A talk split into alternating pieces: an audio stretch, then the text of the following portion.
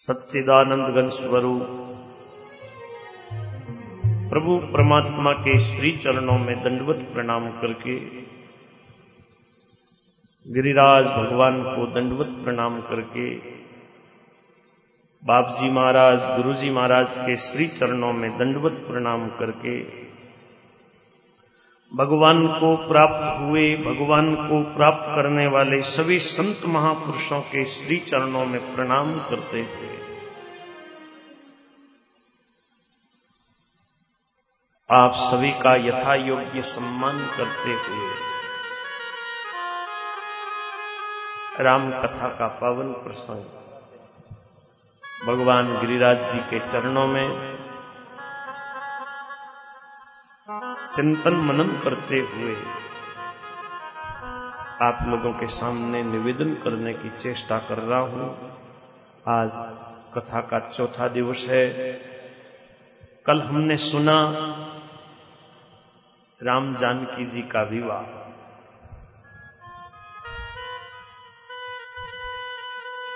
जीव का नित्य संबंध है वो परमात्मा के साथ। है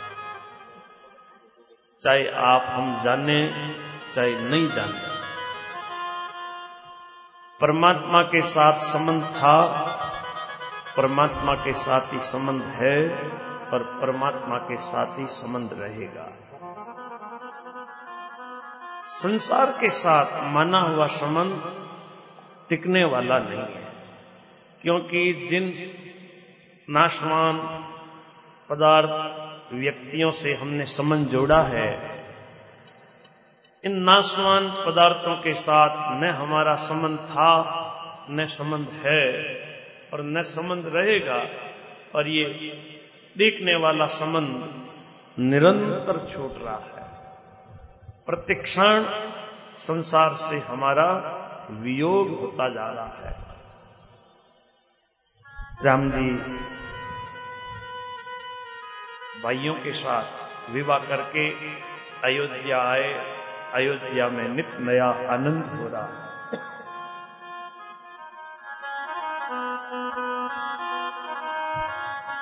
भूप विलो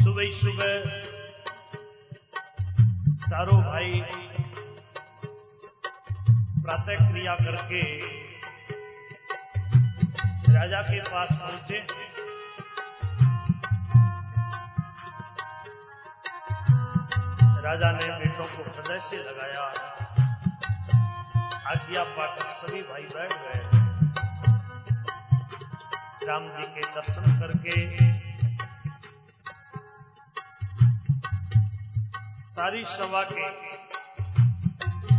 सभी संताप मिट गए। वशिष्ठ जी, विश्वामित्र जी आए हैं। राजा ने उनको आसन पर बैठाया। राजा ने बेटों के साथ मुनियों की पूजा करके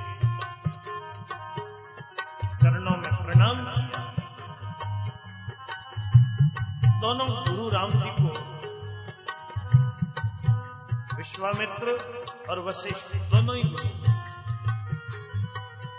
राम जी को देखकर देखो मंत्र मुक्त हो गए।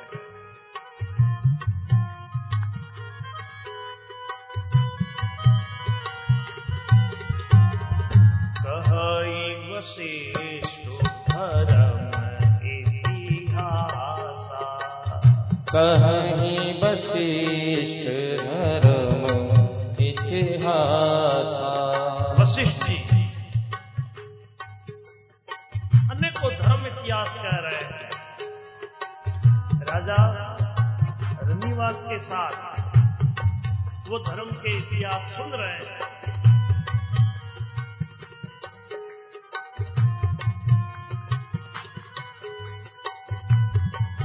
वशिष्ठ जी की करनी को विश्वामित्र जी की करनी को वशिष्ठ जी ने आनंदित होकर के वर्णन किया। वामदेव जी बोले, विश्वामित्र जी की कीर्ति तीनों लोकों में छाई हुई है। आनंद में दिन बीत रहे हैं। अच्छा दिन देखकर कंकण खोले गए। अब विश्वामित्र नित्य ही रवाना होना चाहते हैं, यानी अपने आश्रम जाना चाहते हैं। राम जी के स्नेह के कारण रुके हुए अंत में जब विश्वामित्र जी ने विदा मांगी, बेटों के साथ राजा ने आकर के कहा, प्रभु, सारी संपदा आपकी है। सदा कृपा रखना, दर्शन देते रहना, चरणों में राजा ने पुत्रों के साथ प्रणाम किया है। विश्वामित्र जी ने आशीर्वाद दिया।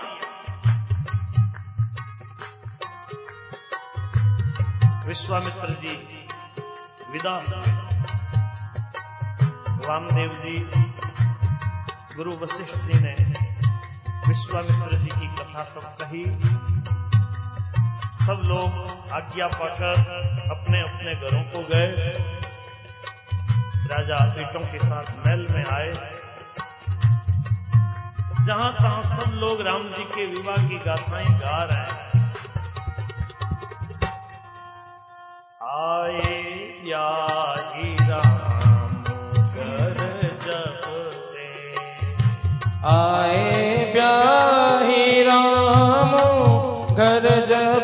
थे आए राम ब्याहू जब घर थे बस ही आनंद, अवध सब तब थे बस ही आनंद, अवध सब तब थे जब से राम जी विवाह करके घर आए,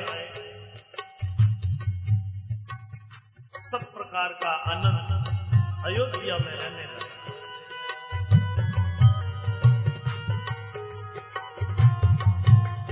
जो सीताराम जी के विवाह का प्रसंग सुनेंगे, गाएँगे, वे राम जी का यश प्राप्त करेंगे, प्रभु के पवन राम की प्राप्ति करेंगे। अब यहाँ बालकांड के गोस्वामी जी अयोध्या कांड जिसकी पावन कथा कह रहे हैं। सर्वप्रथम भगवान भोलेनाथ के चरणों में प्रणाम करके प्रार्थना की। भगवान विश्वंभर भोलेनाथ, सदा मेरी रक्षा करें। राज्याभिषेक की बात सुनकर,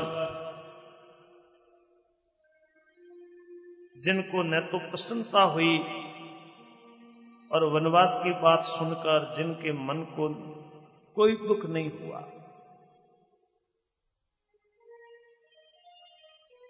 ऐसे प्रभु की मुखारविंद की जो लीला है, वो सदा मंगल देने वाली है। नील कमल की तरह जिनका श्याम विग्रह है सीता जी जिनके वाम भाग में विराजमान है, हाथों में अमोघ बाण और धनुष है, राम जी को मैं नमस्कार करता हूँ। गोस्वामी जी, गुरु वंदना करते हुए अयोध्या कांड का प्रसंग कह रहे हैं। गुरु जी के चरणों की रज मन रूपी दर्पण को साफ़ करती है। तो मैं अपने गुरु चरणों की रस से मन रूपी दर्पण को साफ़ करके रघुनाथ जी की पावन लीला का वर्णन कर रहा हूँ। ये लीला धर्म, अर्थ, काम, मोक्ष को देने वाली है। जब श्री राम जी विवाह करके अयोध्या आए अयोध्या में नित्य नए मंगल हो रहे हैं। नगर के ऐश्वर्य का वर्णन नहीं हो सकता।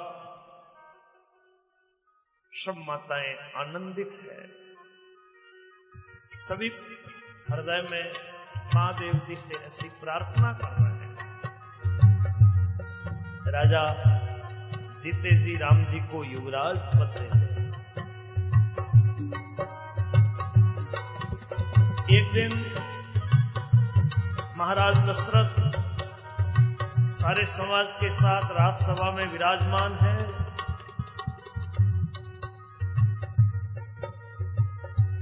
राम जी का यश सुन करके राजा को आनंद हो रहा है।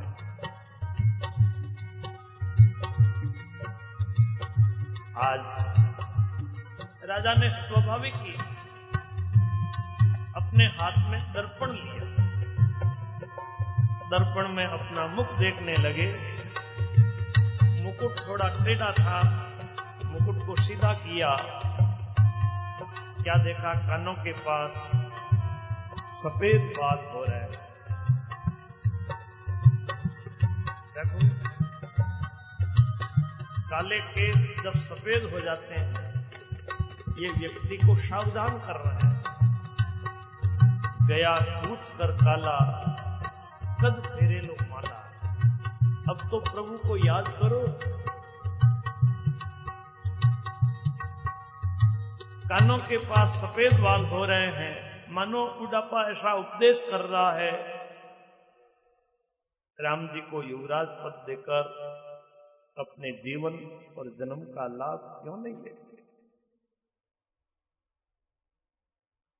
आज मन में सुंदर भाव बना। बालपणो भोले गयो।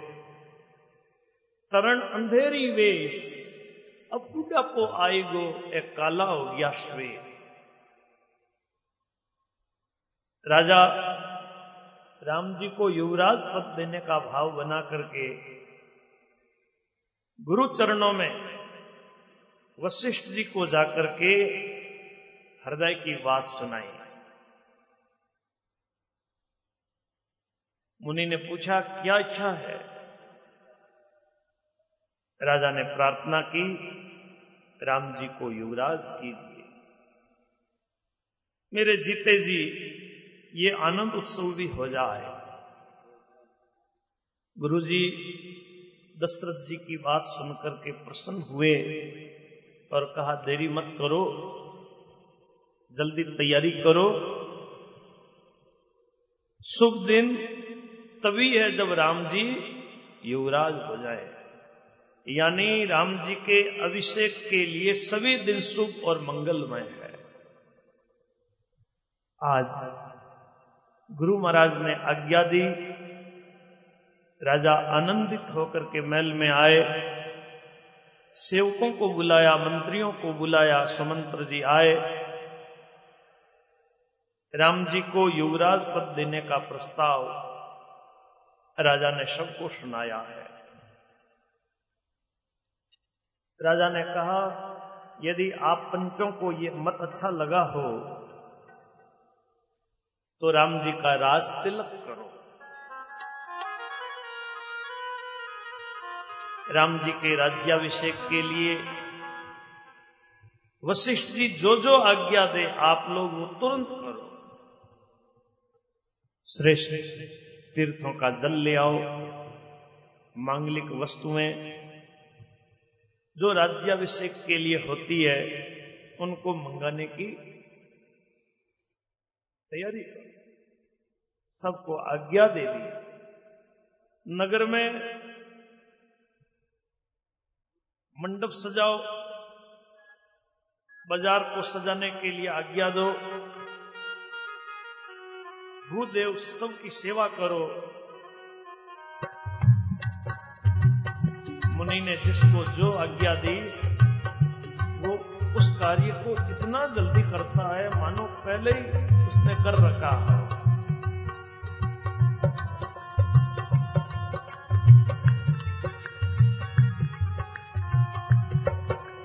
सुनत राम अभिषेक सुहावा आज राम जी के राज्याभिषेक की सुहावनी खबर सुनी है। अवध में बधावे बजने लगे। राम जी और सीता जी के शरीर में शुभ शकुन हुए। ये शकुन भरत के आने की सूचना दे रहे कई दिन हो गए। भरत जी मामा के वहाँ गए हुए। भरत जी आए। भरत जी से बार बार मिलने की मन में आती है।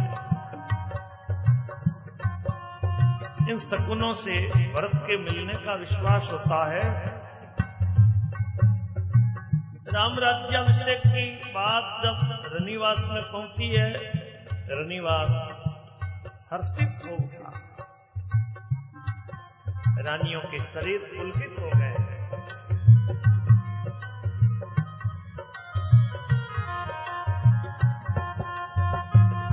सुमित्रा जी ने जो पुराए ग्राम देवियों की, देवताओं की, नागों की पूजा की। स्त्रियाँ मंगल गान करने लगी। राज्याभिषेक की बात सुनी, सभी स्त्री पुरुष हर्षित है। राजा ने वशिष्ठ जी को बुलाया। प्रार्थना की, राम जी को महल में जाकर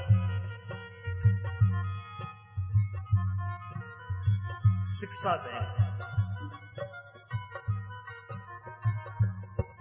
गुरु महाराज, राम जी के महल में पहुँचे। गुरु का आगमन सुना। राम जी दरवाजे पर सामने आए।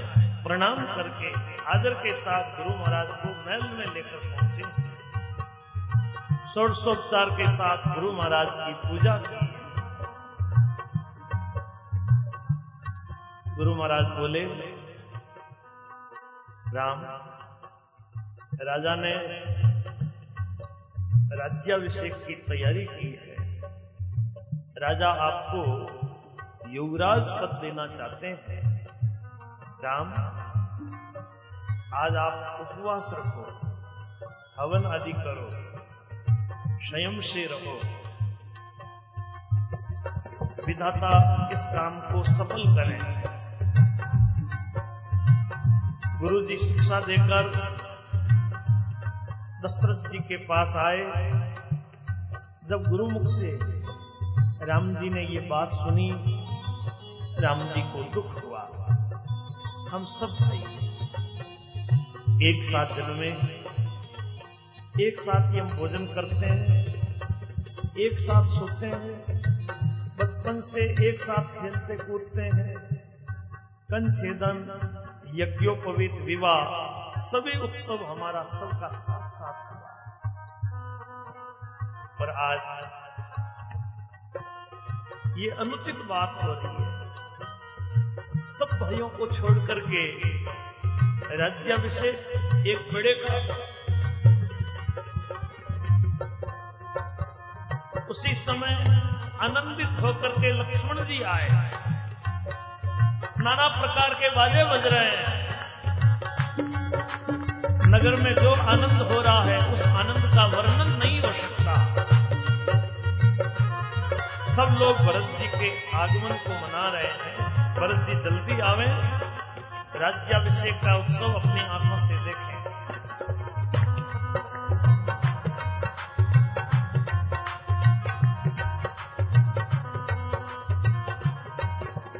इधर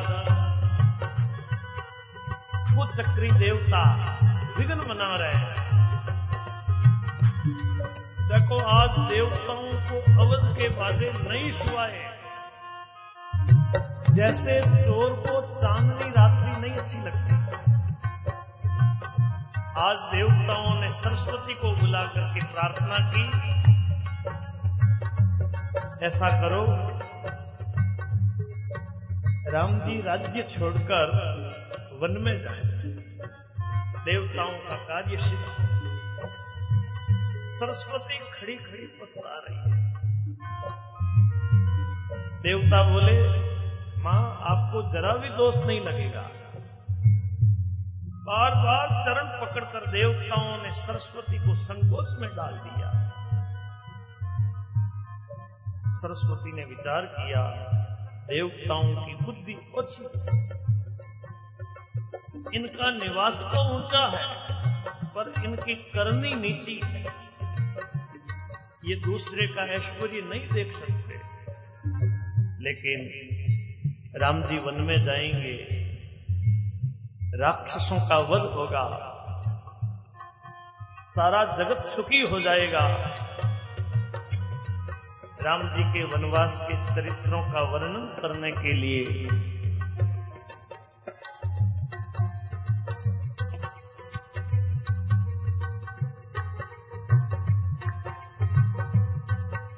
कवि लोग चाह करेंगे। अब सरस्वती हृदय में हर्षित होकर अयोध्या आई। मानो दुख देने वाली कोई ग्रह दशा आई। नाम मंथरा मंदमती चेरी के कई के अजस पितारी ताई करी गई गिरा मति मेरी मंत्रा नाम। के कई की एक मंद बुद्धि दासी थी। आज सरस्वती ने अपयस की पिटारी उसको बनाया। मंथरा की बुद्धि को फेरकर सरस्वती चली गई। आज मंथरा ने देखा, नगर को सजाया गया है।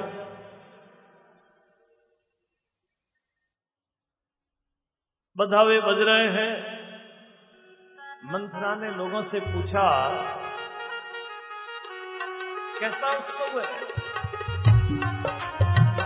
राज तिलक की बात सुनी मंथरा का हृदय जलने लगा। अब वो विचार करने लगी, ये काम रातों रात कैसे बिगड़े? उदास होकर मंथरा केकई के पास आई। केकई ने हँसते हुए कहा मंथरा उदास कैसे? है मंथरा बोलती नहीं। लंबी लंबी साँसें लेने लगी। त्रिया चरित्र। आँखों में आँसू टपका रही है।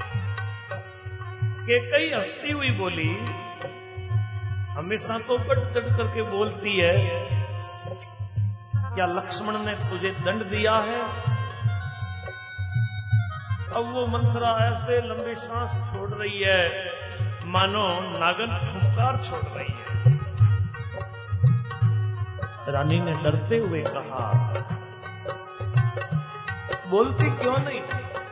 मंथरा राम जी, राजा, लक्ष्मण भरत शत्रुघ्न सब ठीक है ना?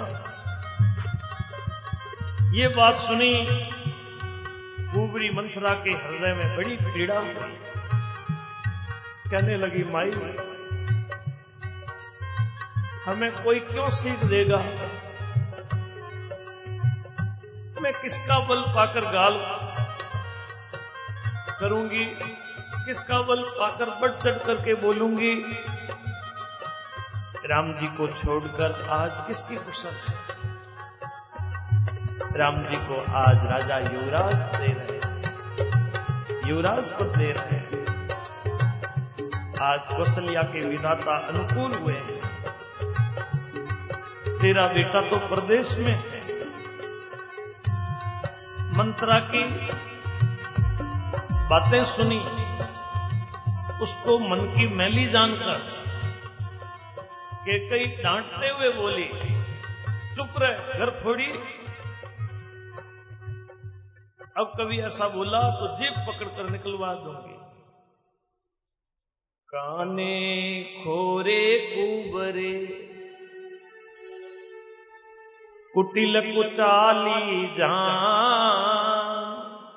तिय विशेषी पुनि चेरी कही, भरत माकु मुस्कान।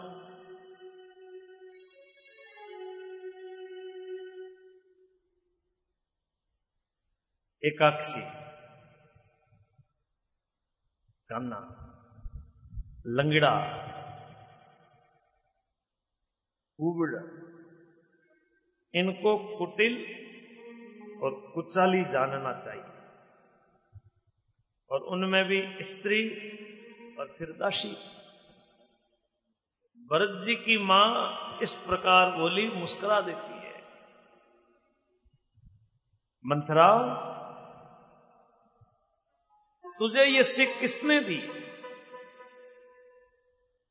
बड़ा भाई स्वामी होता है, छोटा भाई सेवक होता है, ये सूर्यवंश की स्वामी रीति है। तुझे भरत की सौगंध है। छल कपट छोड़कर सत बता। आज हर्ष के समय तो दुख कर रही है। कारण सुना। कुबड़ी बोली विदाता ने कुरूप बना करके मुझे तो परवश कर दिया। दूसरे को क्या दोष? जो बोया, सो काटती हूँ। जो दिया, सो पाती हूँ। कोई भी राजा हो, हमारी क्या हानि है? दासी छोड़कर क्या अब मैं रानी तो होने वाली नहीं? हमारा स्वभाव तो जलाने योग्य है, लेकिन करूँ क्या तुम्हारा अहित मुझसे देखा नहीं जाता। इसलिए मैंने कुछ बात चलाई। देवी, बड़ी भूल हो गई। क्षमा करो। आज के कई ने मंथरा को हित करने वाली समझकर आज उसका विश्वास कर दिया। कि कई बार बार आदर से, मंथरा से पूछ रही है। मंथरा बोली, तू पूछती है, मैं डरती हूँ। तूने पहले ही मेरा नाम घर थोड़ी रख दिया। अब खूब विश्वास जमा कर। वो मंथरा बोली, रानी तुमने जो कहा कि मुझे सीताराम प्रिय है और राम को तुम प्रिय हो, ये बात सच्ची है। लेकिन ये बात पहले थी। अब वे दिन बीत गए। मारवाड़ी में कहावत है रायारा भाव राते किया समय फिर जाता है तो मित्र भी शत्रु हो जाता है। रानी तुमको अपने सुहाग के बल पर कुछ भी चिंता नहीं है। राजा को अपने वश में जानती हो, लेकिन राजा मन के मैले और मुँह के मीठे हैं। रानी, तुम्हारा तो सीधा स्वभाव है। तुम कपट चतुराई तो जानती नहीं। राम की माता कौशल्या बड़ी चतुर, बड़ी गंभीर है। देखो, उसने मौका पाकर अपनी बात बना ली। राजा ने भरत को ननियाल भेज दिया।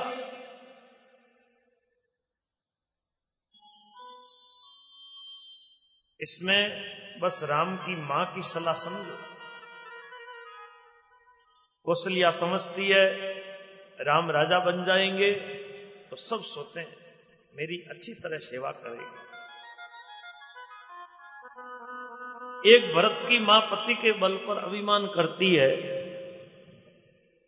देख, रानी कौशल्या को तू खटक रही है। राजा का तेरे ऊपर विशेष प्रेम है। कौशल्या से देखा नहीं जा रहा है। कौशल्या ने जाल रचकर देख, राजा को अपने वश में कर किया भरत जी की अनुपस्थिति में राम के राज तिलक के लिए लगन तय करा लिया। राम को तिलक हो, ये कुल, रघुकुल के उचित ही है। ये बात सभी को सुवाती है, मुझे भी अच्छी लगती है। लेकिन आगे की बात पर विचार करता, कर रही हूँ तो डर लगता है। देव उलट कर इसका फल कौशल्या को दे। मंथरा ने केकई को उल्टा सीधा ऐसा समझा दिया और वो बात केकई को दस गई। हो नारवश केकई के मन में विश्वास हो गया। रानी सौगंध दिला करके मंथरा से पूछने लगी। मंथरा ने कहा बार बार क्या पूछती है? अब भी तुझे समझ में नहीं आया। अपने भले बुरे का तो पशु भी ख्याल रखते हैं। यदि मैं तुझे बनाकर कुछ झूठ कहूँगी तो विधाता मुझे दंड दे। यदि कल राम को राज तिलक हो गया समझ रखना, तुम्हारे लिए विदाता विपरीत का बीज बो दिया। ये बात मैं लकीर खींचकर बलपूर्वक कहती हूँ। जैसे दूध में पड़ी हुई मक्खी को लोग निकाल करके फेंक देते हैं, वैसे ही तुझे भी लोग घर से बाहर निकाल देंगे। जो कौशल्या की चाकरी बजाओगी तो घर में रह सकोगी। अन्यथा घर में रहने का दूसरा कोई उपाय नहीं। भरत जेल में रहेंगे, लक्ष्मण राम जी के सहकारी होंगे। के कई मंथरा की कड़वी वाणी सुनती है, डर कर सूख गई।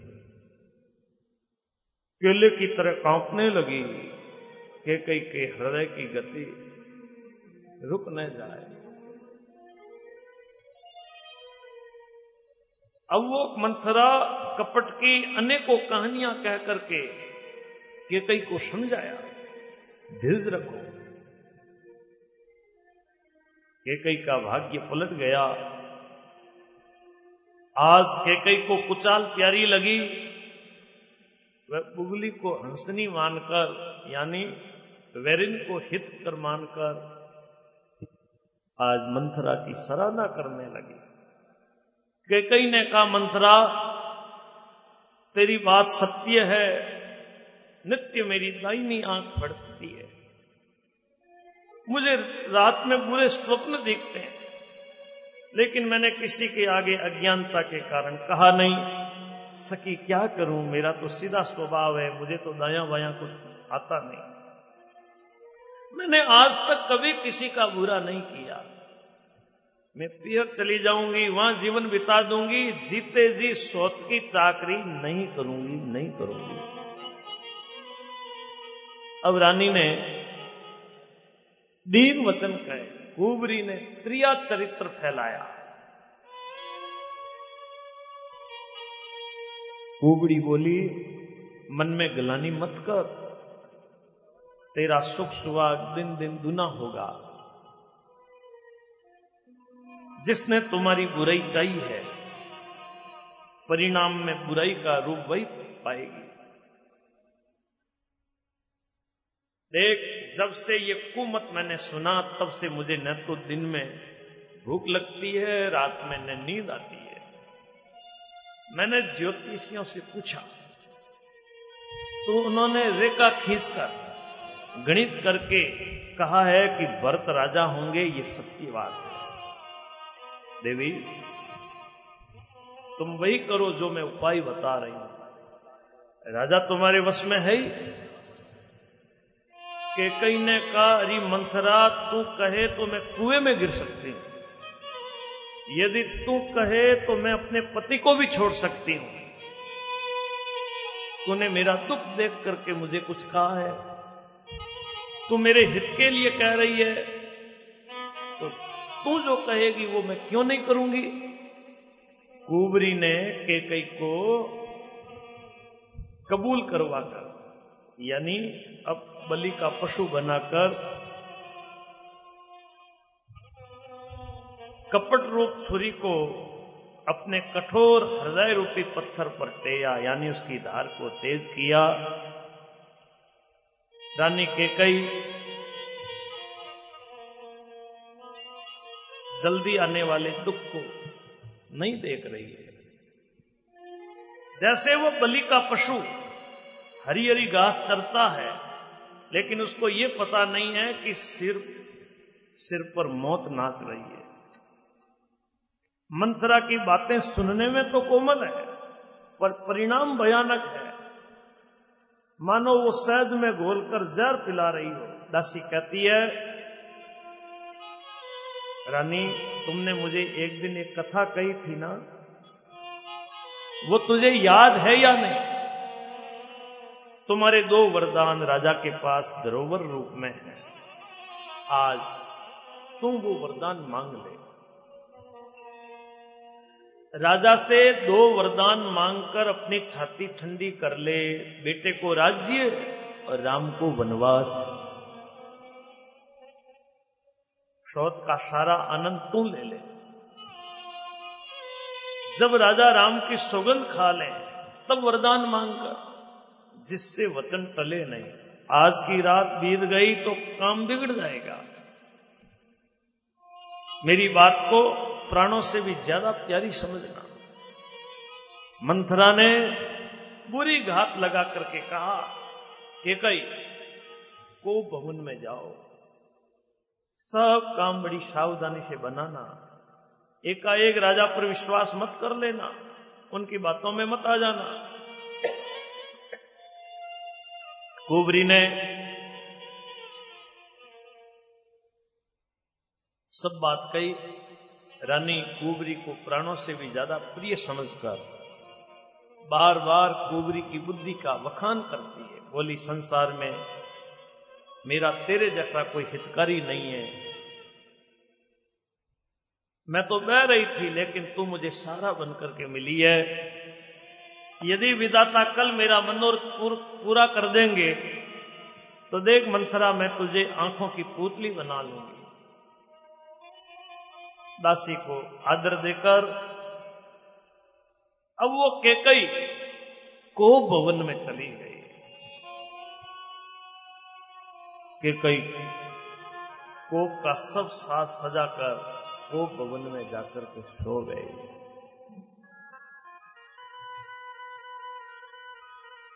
नगर में मंगलाचार हो रहा है, कोई भीतर आ रहा है, कोई बाहर जा रहा है राजद्वार पर बड़ी भीड़ हो रही है। राम जी के बाल मित्र राज तिलक की बात सुनकर के हर्षित हो रहे हैं। दस पाँच वे मिलकर राम जी के पास आते हैं। राम जी उनको आदर देते हैं। राम जी की आज्ञा पाकर राम जी की बढ़ाई करते हुए राम जी के संगी वापिस अपने घरों को जाते हैं। नगर में मंगलाचार। इधर केकई के हृदय में जलन हो रही है। संतों ने लिखा है, कुसंगति को पाकर कौन नष्ट नहीं होता? देखो, नीच के मत के अनुसार चलोगे तो चतुराई नहीं रहेगी। इसीलिए कहते हैं, अच्छे का संग अच्छा होता है और बुरे का संग बुरा होता है। ज्ञान बड़े गुणवान की संगत ध्यान बड़े तपसी संग कीने, मोह बड़े परिवार की संगत, लोभ बड़े धन में चित दीने। जहाँ जैसी संगति में रहोगे, वहाँ वैसा ही रंग लगेगा। मारवाड़ी कावत है कालिया रे कने गोरियो रहे, रंग भला ही मत दो, वो आपरा लखन दे दिया कर। साँझ समय सानंद नृपु गयो के कई गे गवन निठुरता निकट किय संध्या का समय हुआ है। महाराज दशरथ आनंद के साथ केकई के महल में आए। पूछा रानी कहाँ है? को भवन का नाम सुना राजा सहम गए। अब पाँव उड़ते ही नहीं। स्त्री का क्रोध सुनकर राजा सूख रहे कामदेव का प्रताप और महिमा देखो।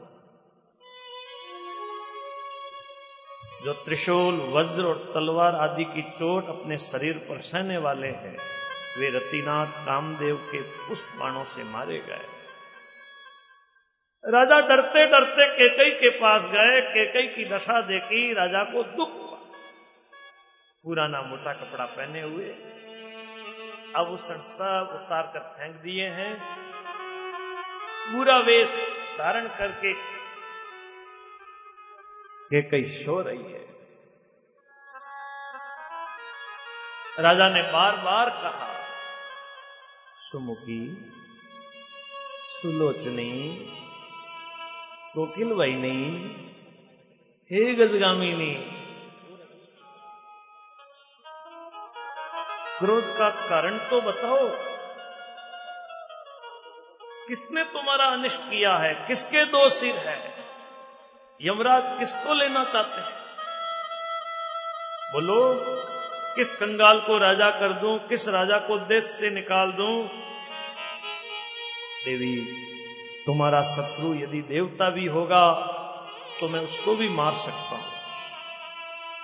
बेचारे कीड़े मकोड़े जैसे इन नर नारी क्या ताकत सुंदरी, तुम मेरा स्वभाव जानती हो ना? मेरा मन सदा तेरे मुख रूपी चंद्रमा का चकोर है। प्रिय मेरी प्रजा, सारा कुटुंब, संपत्ति, पुत्र, यहाँ तक कि मेरे प्राण, ये सब तेरे अधीन है। यदि तुझे कोई कपट करके कहता हूँ तो मुझे सौ बार राम की सौगंध कि कई हंसकर प्रसन्नता के साथ अपनी मन चाही बात मांग लो। अपने आभूषणों को धारण करो। मौका बेमौका मन में विचार कर देखो। जल्दी इस पूरे वेश को त्याग दो। मन में राम जी की बड़ी सौगंध को विचार करो। के कई हस्ती हुई जट उठी, गहने कपड़े पहनने लगी। मानो कोई विलनी हरिण को देखकर फंदा तैयार कर रही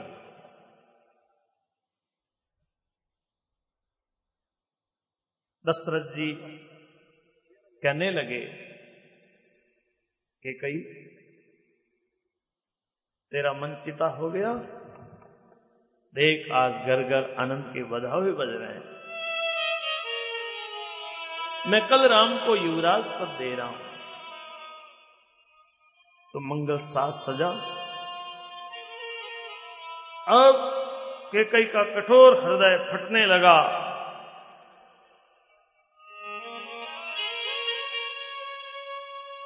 जैसे कोई फोड़ा, पका हुआ फोड़ा हो, उसको कोई छू दे, कितनी पीड़ा होती है। अब देखो, केकई ने उस पीड़ा को हँसते हुए छिपा लिया। चोर की स्त्री प्रगट में नहीं रोती। राजा रानी की कपट चतुराई को नहीं लग पाए, क्योंकि मंथरा ने केकई को पढ़ा रखा था। केकई बोली, प्रियतम, आप मांग मांग तो कहते हो, पर देते लेते कुछ भी नहीं। आपने दो वरदान देने को कहा था, उनके भी मिलने में संदेह है। हँसते हुए राजा बोले, ओहो, अब तुम्हारा मतलब समझ में आया। मान करना तुम्हें परम प्रिय है। तुम्हारे दो वरदान धरोवर रूप में रखे हुए हैं। तुमने मांगा ही नहीं, पर मेरा तो भूलने का स्वभाव है। मुझे तो वो प्रसंग याद ही नहीं रहा। मुझे झूठ मूठ दोष मत दो दो के बदले में चाहे चार मांग लो।